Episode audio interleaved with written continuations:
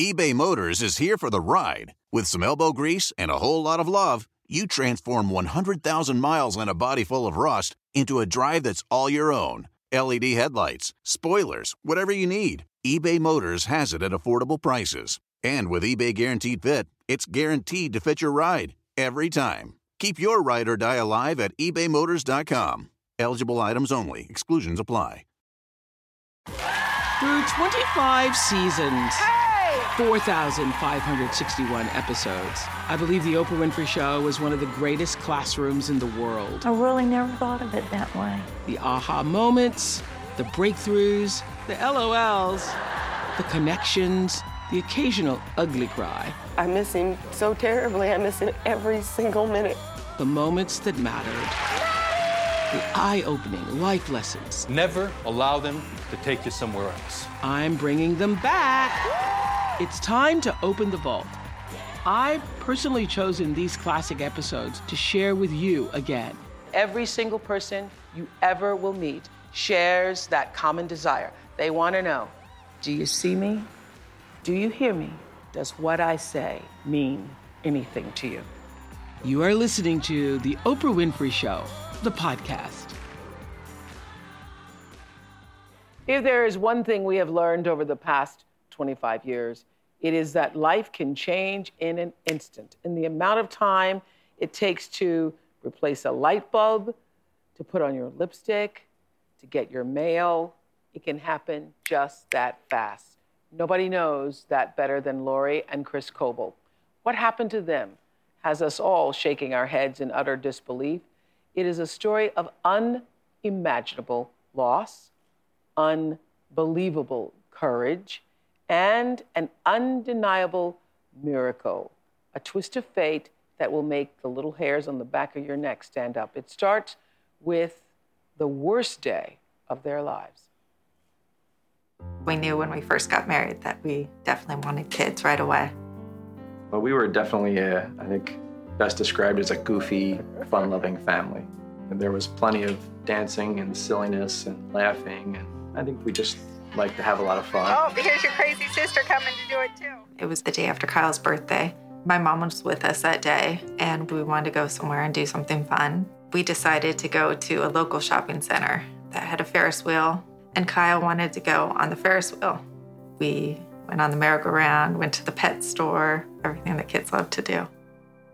It was getting pretty close to nap time, and the kids were kind of starting to get tired. So we uh, backed the car up, got on the freeway, and started to head home. While we were driving home, Emma and Katie were watching a movie on TV, and Kyle was playing with a new Nintendo DS he just got for his birthday. After 10 minutes being in the car, I was stuck, stopped in traffic, and I turned around to check on the kids. And that's when I noticed that Katie was falling asleep. So I reached back and I tickled her toes. And that was one of the last things that I remember. A big rig truck loaded with 40,000 pounds of cargo slammed into Lori's minivan at over 55 miles per hour. Lori was knocked unconscious, but her mother, Cindy, who was also in the car, remembers everything eBay Motors is here for the ride. With some elbow grease and a whole lot of love, you transform 100,000 miles and a body full of rust into a drive that's all your own. LED headlights, spoilers, whatever you need, eBay Motors has it at affordable prices. And with eBay Guaranteed Fit, it's guaranteed to fit your ride every time. Keep your ride or die alive at ebaymotors.com. Eligible items only, exclusions apply. All of a sudden, all I could hear was metal bending and crashing and crunching, and it was the worst sound I've ever heard in my life. 911 emergency, what are you reporting? Uh, hi, it's a really bad car accident. We think there's a couple of dead children stuck in the car. Please send someone right away. It was most horrific accident I've, I've ever seen, and it just happened so quick. All I could think was, oh my God, how are we going to get these kids out of here as well? And I couldn't. I couldn't get him out. The next thing I remember is waking up on the side of the freeway. Lori had a severe concussion. Her mother, Cindy, had broken ribs. They were taken to one hospital. In order to handle all of the trauma, Kyle and Katie were taken to another, and four year old Emma went to a third. Chris was at work when he received the devastating news. Doctors wouldn't tell him anything until he got to the hospital. I literally ran to the emergency room at that point. They took me back into a small room, and uh, the doctor told me, uh, I'm sorry, but Katie has expired. A few more minutes went by. They told me there was a call from uh, the doctor from Saddleback Hospital.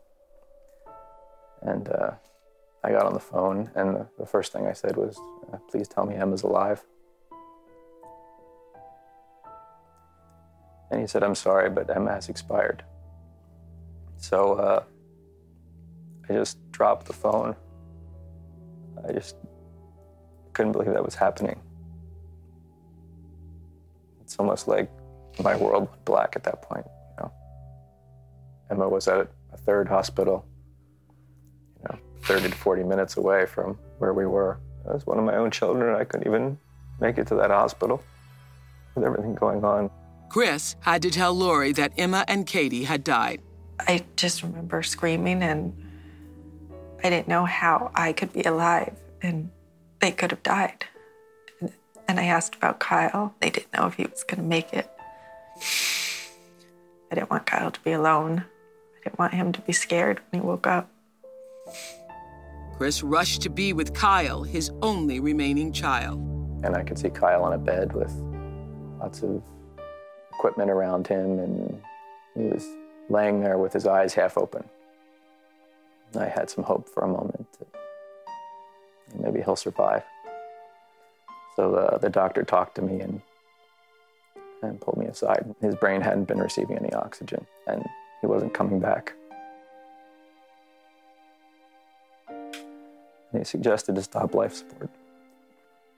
So we decided to get Lori transported and so we could say goodbye together to Kyle. I got to hold his hand and talk to him and spend time with him, telling him I'm sorry this happened. Wish I could go in his place. Wish I could change things. And brushing his hair back and holding his hand. His eyes were open, and I thought he was alive. I thought they were all wrong. She's climbing out of the wheelchair as the best she can to hug Kyle. And uh, saying he's got to go be with his sisters now. The sisters are waiting for him. And so we stopped life support. The machines went dark, and the room went dark. And I, uh, held my hand on his chest, and uh, until his heart stopped beating.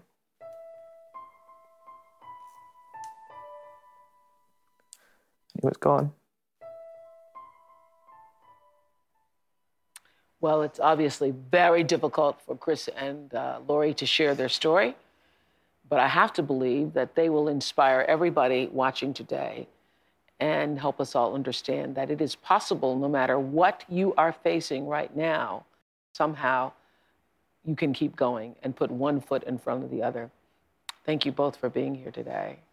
How were you even able to breathe after that? I mean, how?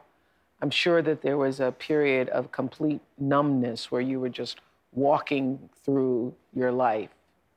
Yes, I think I was numb for, for months mm-hmm. afterwards, for, for years. I'm mm-hmm. still numb at times. Mm-hmm. Um, this was three, three and a half years ago. and a half years ago. It was hard to get up to do your daily routines, to even take a shower. You, you somehow just do it. We did it for them. Well, we, you know, you're obviously in shock for weeks and mm-hmm. disbelief and, mm-hmm. you know, denial would be the most descriptive word probably. And Yeah, because when you wake up, you still can't believe that it happened. You're hoping that it was a nightmare. Yeah, every- the worst nightmare you ever had. every morning you- you just wake up and you were happy to be asleep just for some period of time so you could get away from Yeah. the crushing feeling of grief. So when the worst thing possible you can imagine happens to you, how do you begin to move forward with the rest of your life? No matter what you're dealing with in your life, I hope that today Lori and Chris's story will be your guide um, to know that life can get better, that it, it's going to be okay. It's going to be okay. I think it took a while to really sink in that this had happened. Kind of moving through life in a complete fog at that point. You have no desire to eat, no desire to drink, no desire to sleep.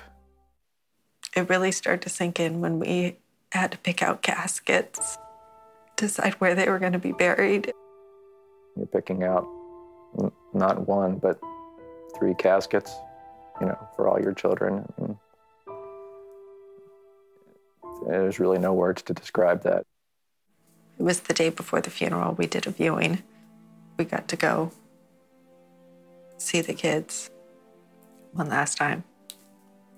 They opened uh, the doors, and in the back of the room, just three little caskets, kind of in a semicircle. You're going through this, and it's like a dream. You just want to wake up, and it was reality that they weren't coming back and they weren't laughing anymore. I can still hear their voices. I spent a lot of time in their room, smelling their bed, smelling their clothes.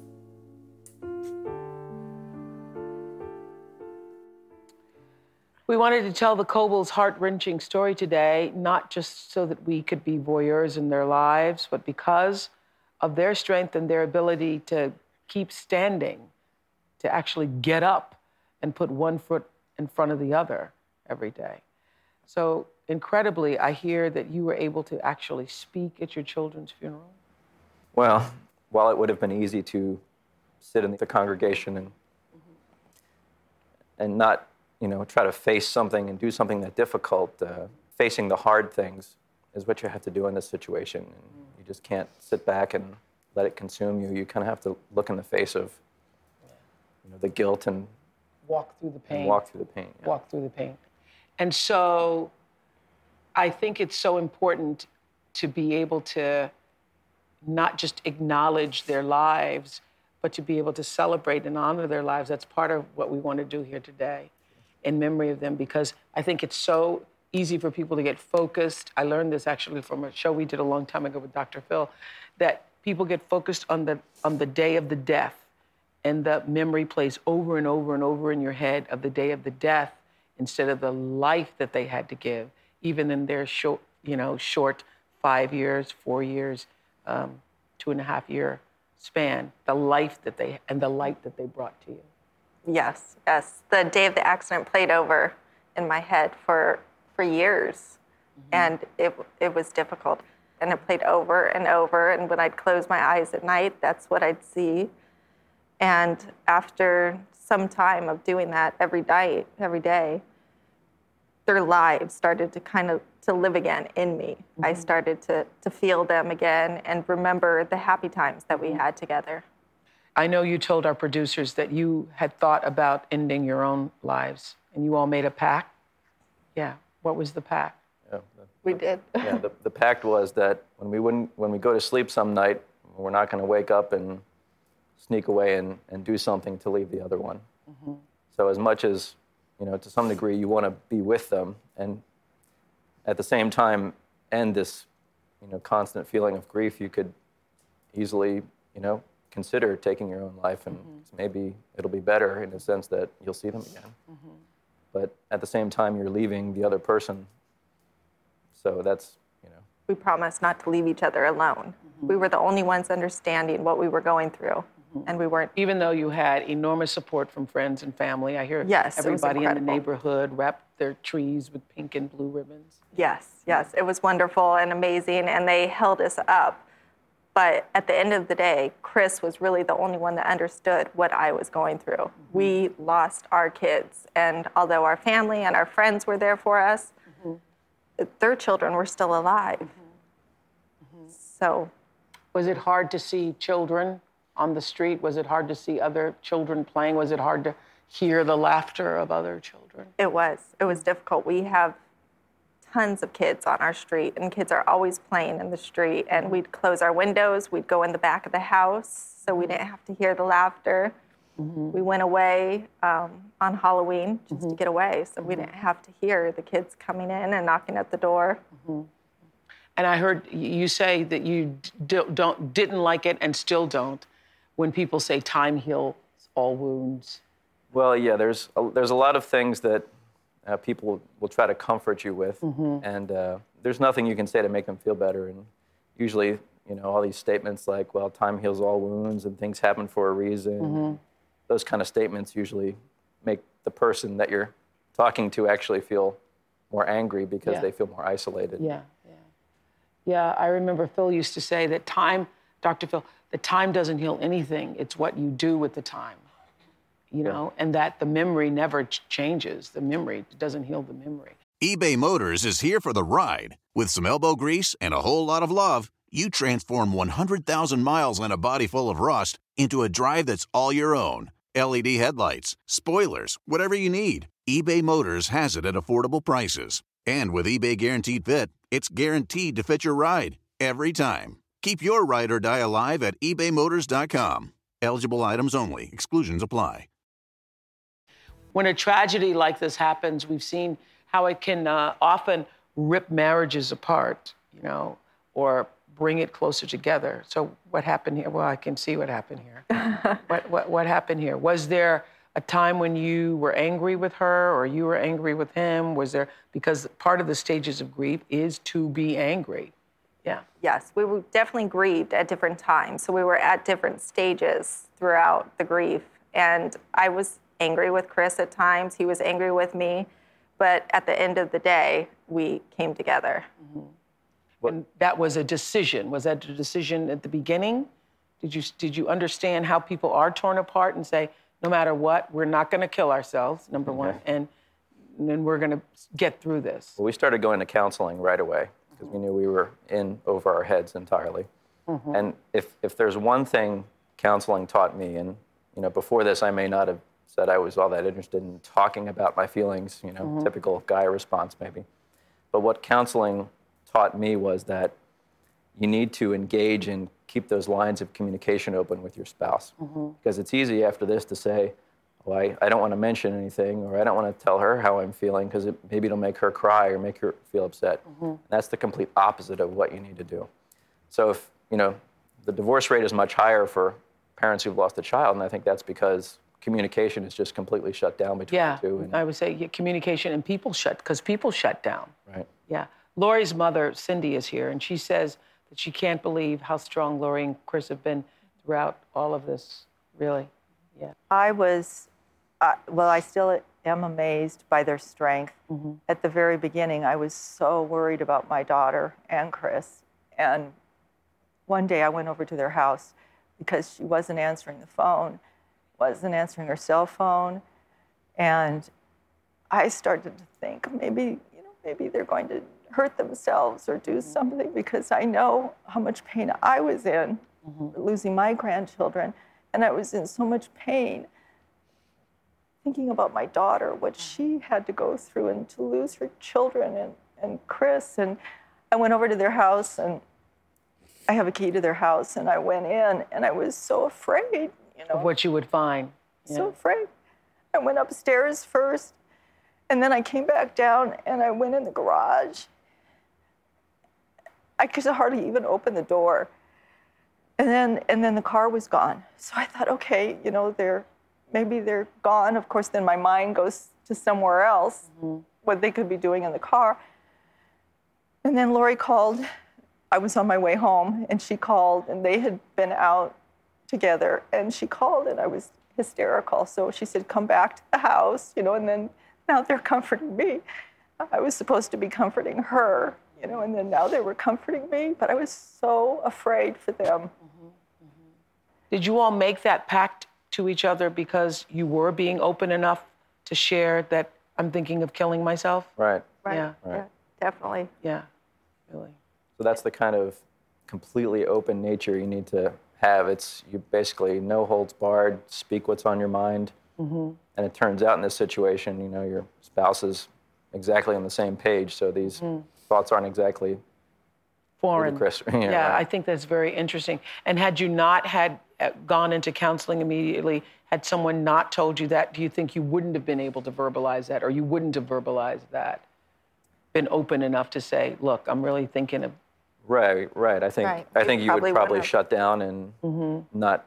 I mean, my initial in, instinct was to not talk about it mm-hmm. because I might make her upset, and mm-hmm. you know, unless you're taught otherwise during counseling, Right. You don't know. right? Were you all able to still go through the daily routines of, you know, moving through life, going back to work? You were a stay at home mom. I was. I was a stay-at-home mom. Mm-hmm. So Chris stayed home from work for about six months, mm-hmm. which was great for me because it helped the loneliness, the quietness. He was there, even though it was definitely still quiet without mm-hmm. the kids. He was there. There was someone else. Yeah, I was going to ask you about that. I was going to ask you because when you've had three kids, all under six years old, in your house um, for the past, you know, five years, when I would think the silence would be deafening. It was. It was. Our house was always loud. There was music playing, the TV playing, the kids playing a game, you know, someone laughing, someone fighting. Mm-hmm. They, they were kids. So it was always loud. And then we came home to a house full of toys and their, all of their items, their beds, and it was quiet. They weren't there. And it took a long time to adjust to the mm-hmm. quietness, to the mm-hmm. loneliness.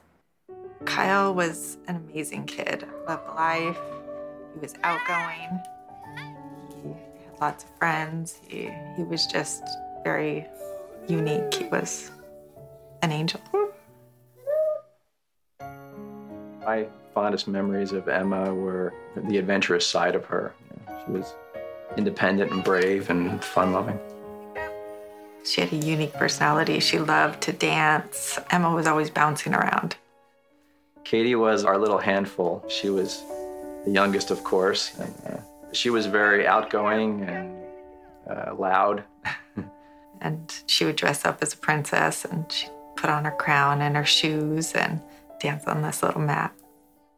Hi, Daddy. When you know you come in the front door and three children are, are sprinting to get to you first, I have to open my arms big and catch everybody at full speed and you know, give everyone kisses. So that was the best part of coming home.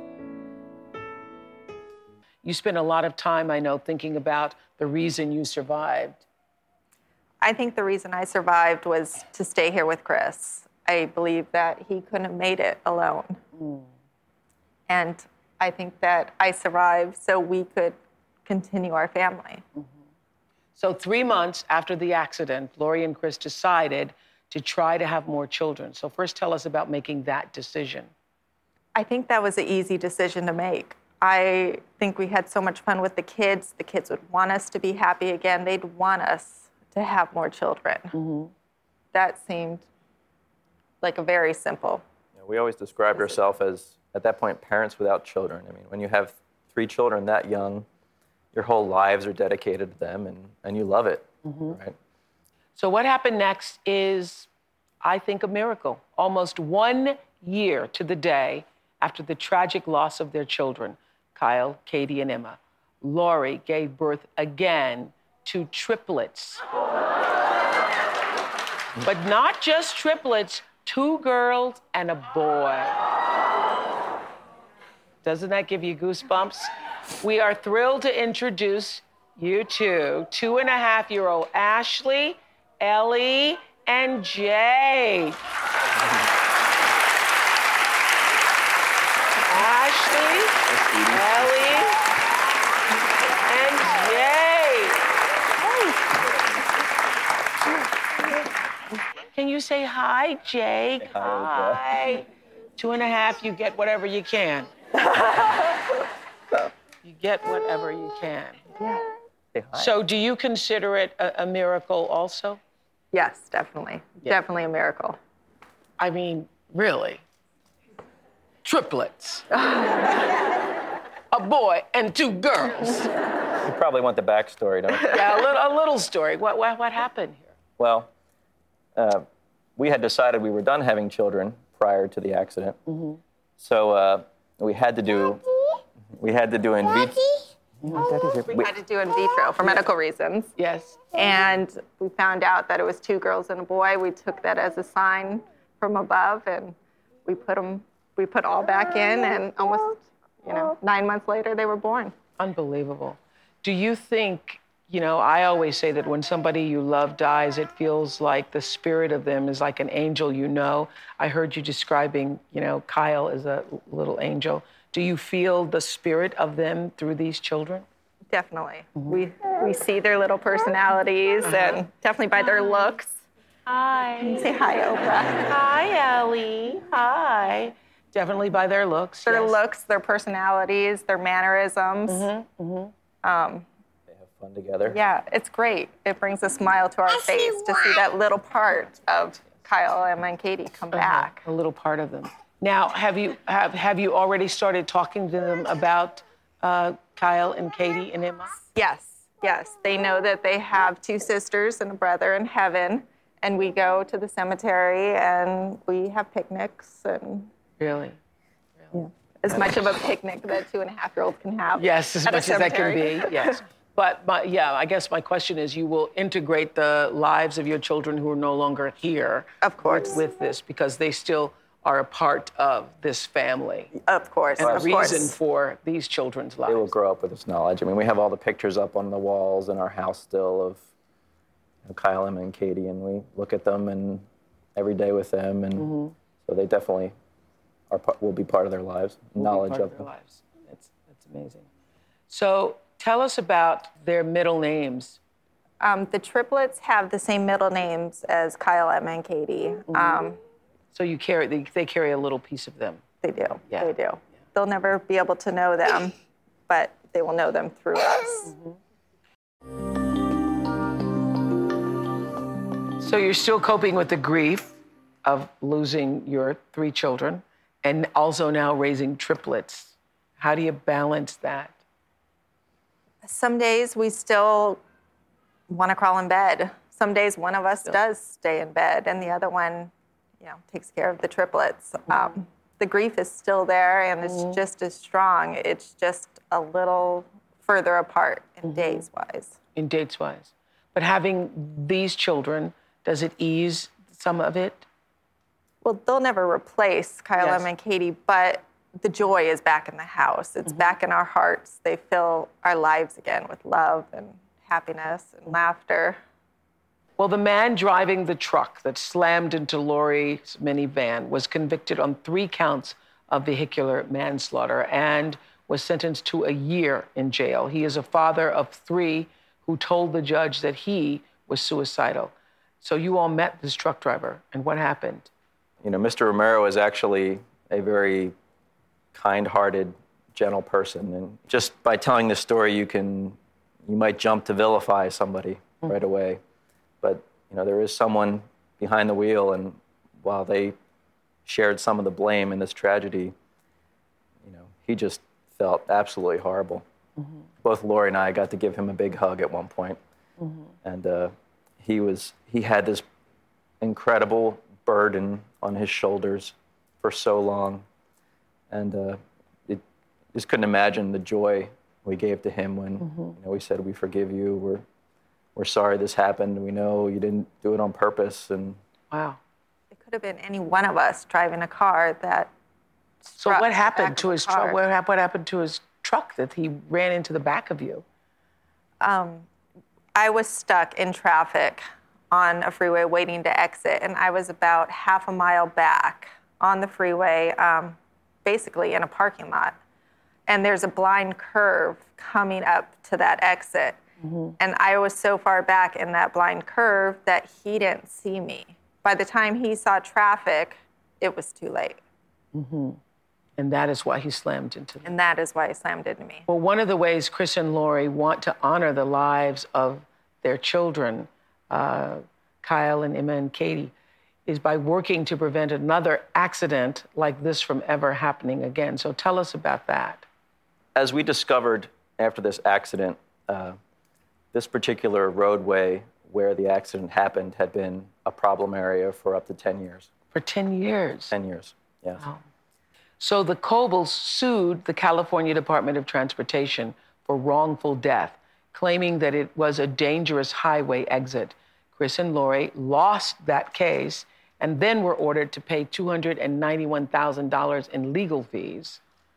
And so, where does that stand now? I hear you want to appeal that case because.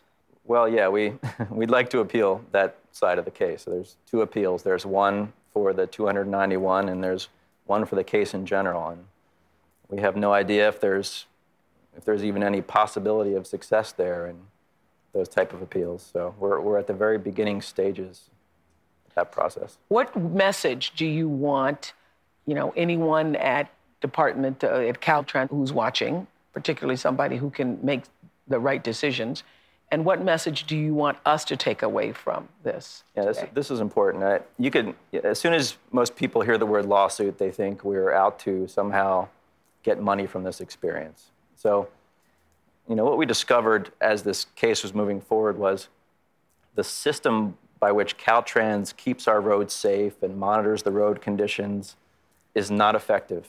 And I think I'm being kind when I say that. So we want Caltrans to change their procedures for how they keep our roads safe. Mm-hmm.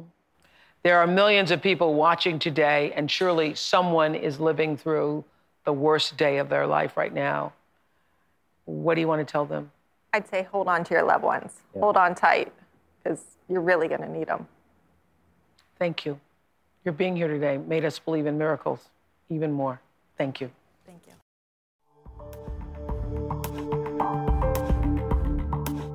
So we first met Colin Goddard three years ago, just two days after that horrific massacre at Virginia Tech. Remember that one? 32 students and teachers were killed. Colin was one of the few gunshot victims that actually survived. We have a special report from Virginia Tech where. Just two days later, we did a live show about that shooting. Colin told Lisa Ling how he survived.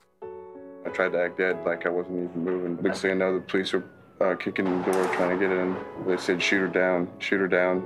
So apparently, he had one of the last one of the class. last bullets was for himself in the front of the classroom. Colin survived and is here. Welcome. Welcome. So many uh, people I've spoken to over the years who they've been involved in some tragic event their their identities become wrapped up in that or sort of victimization. Did you feel that way at first? At first, yeah. I've been a young professional for two years, so I haven't really had any professional accomplishments to be called, you know, Colin Goddard, the author or lawyer. Mm-hmm. It's Colin Goddard, the survivor. I hope mm-hmm. at some point, though, that changes. That no longer becomes your identity. But you told my producers, I know, that you made a conscious choice not to become a victim. Right. It's, Just like the Cobles did. It's listening to their story. I could relate to so much of what they said. You know how they felt, how they, they grieved, and how they moved on. It was it was the choice of what do you do? Do you let this consume you? Do you let do you think about this all day? Like I thought about that situation changing every single way. How I could have saved the day, or how I could have been killed. And the sooner I accepted what happened happened, I could then move on and, and deal with it. And so, uh, what does it feel like to be shot? That's, that's very hard to explain. Um, in the situation that I was in, I was you know, in survival mode. So when I was shot, I actually didn't feel any pain. You didn't? I didn't. I felt numb throughout my entire body. Later, the fact I learned that when you're in a very stressful situation, your body releases natural endorphins as a natural painkiller. Mm-hmm. So, you know, I felt the big force of air and a sharp sting. And then when I smelt the gunpowder, when I smelt the propellant, mm-hmm. when I felt the blood trickle down my leg, that's when I came full circle with I just got shot. I hear you can still feel the bullets. Some of them, you know, there's, there's three still out of the four that are there. Um, two months ago, I actually had a surgery to remove part of the bullet that had surfaced. It took three years to surface. I don't know why, but you could feel it in my side. Is it something you think about every day because you have the scars? Or is it, you know, psychologically something that even if you're not looking at your body, you revisit on a daily basis? I wouldn't say daily, but it, it happens often. Not, not to where it puts me out of my out of my zone or anything like that gets me upset. But I do think about it. Things bring it up. I mean, if I hear about another shooting, especially on the news, that that's probably when it hits me the most. When I know that there are other families now getting a phone call saying that there's one of their family members has been shot, come to the hospital, you know, getting all that that whole process. How hard was it to go back into the classroom? That was pretty tough. I mean, that was pretty tough for all the all the surviving students who returned. You know, any kind of loud noise, any student who comes in late and throws the door open, you know, your heart jumps. Colin's mission has become the focus of a new documentary called Living for 32, because 32 people died that day. And in the film, Colin goes undercover to expose just how easy it is to get your hands on a gun. So, do you feel you found your calling doing this? Oh, I mean, I didn't know about this beforehand. So this opened my eyes, and it happened in a time of my life where I really didn't know what I wanted to do after college and all that. So it kind of all came together, and it was, it was also that, and also after I heard about the shootings in Pittsburgh and in Binghamton, New York, when I was like, I, I have to address this. Like, I have to do something about this. I can't just sit on the side anymore. Are, are you, were you surprised every time at how readily accessible guns were to you? Yeah, I mean, these guys were just concerned about the money they were going to make. You know, I've, I've been in, around guns beforehand. You know, I had shotguns, I've been to the range, I've been hunting before. I passed basic rifle marksmanship in Army ROTC, so it wasn't some foreign thing, but I didn't know that it was really that easy to buy. But when it comes to selling them, it's just like a TV or a sofa. It's just something that gets them 300 bucks, and that's what they're concerned about. That wow. blows my mind. So when you survive um, a random victimization, such as the, the massacre there at the school and 32 people are killed, is there a sense of drive, ambition, purpose um, to your life that, that shifts, that changes? You, know, do you think because I live now, I must do? Well, you know, people have told me different things like that. People have said that you, know, you survive for a reason. There's a reason you're here. You're supposed to do something big. Or some mm-hmm. people say, you survived because God was looking out for you that day. And, and so he wasn't looking out for the other 32? Yeah, it's, both of those things are hard for me to take in. Mm-hmm. You know? Mm-hmm. I believe I was lucky. Mm-hmm. Simple as that. And I'm comfortable with that. Mm-hmm. He had all the cards in his hand, I say, and when he laid them down, I was one of the ones face up. So, what's your ultimate goal? The ultimate goal is just to try to do something about gun violence in this country. I, you know, living for 32 is about the, not only the 32 people who were killed at Virginia Tech, but on average, there are 32 Americans killed by guns every day in this country. So 30,000 people a year, 70,000 people are shot and survive. You know, that's a huge number. And there are things we can do about that. So the ultimate goal is to try to, to make that impact, try to make it harder for the, for the dangerous people to get their guns. Because as you can see, it's, it's really too easy. Really too easy. Thank you. Thank you for being here. Goodbye, everybody. Thank you. I'm Oprah Winfrey, and you've been listening to The Oprah Winfrey Show, the podcast. If you haven't yet, go to Apple Podcasts and subscribe, rate, and review this podcast. Join me next week for another Oprah Show, the podcast. And I thank you for listening.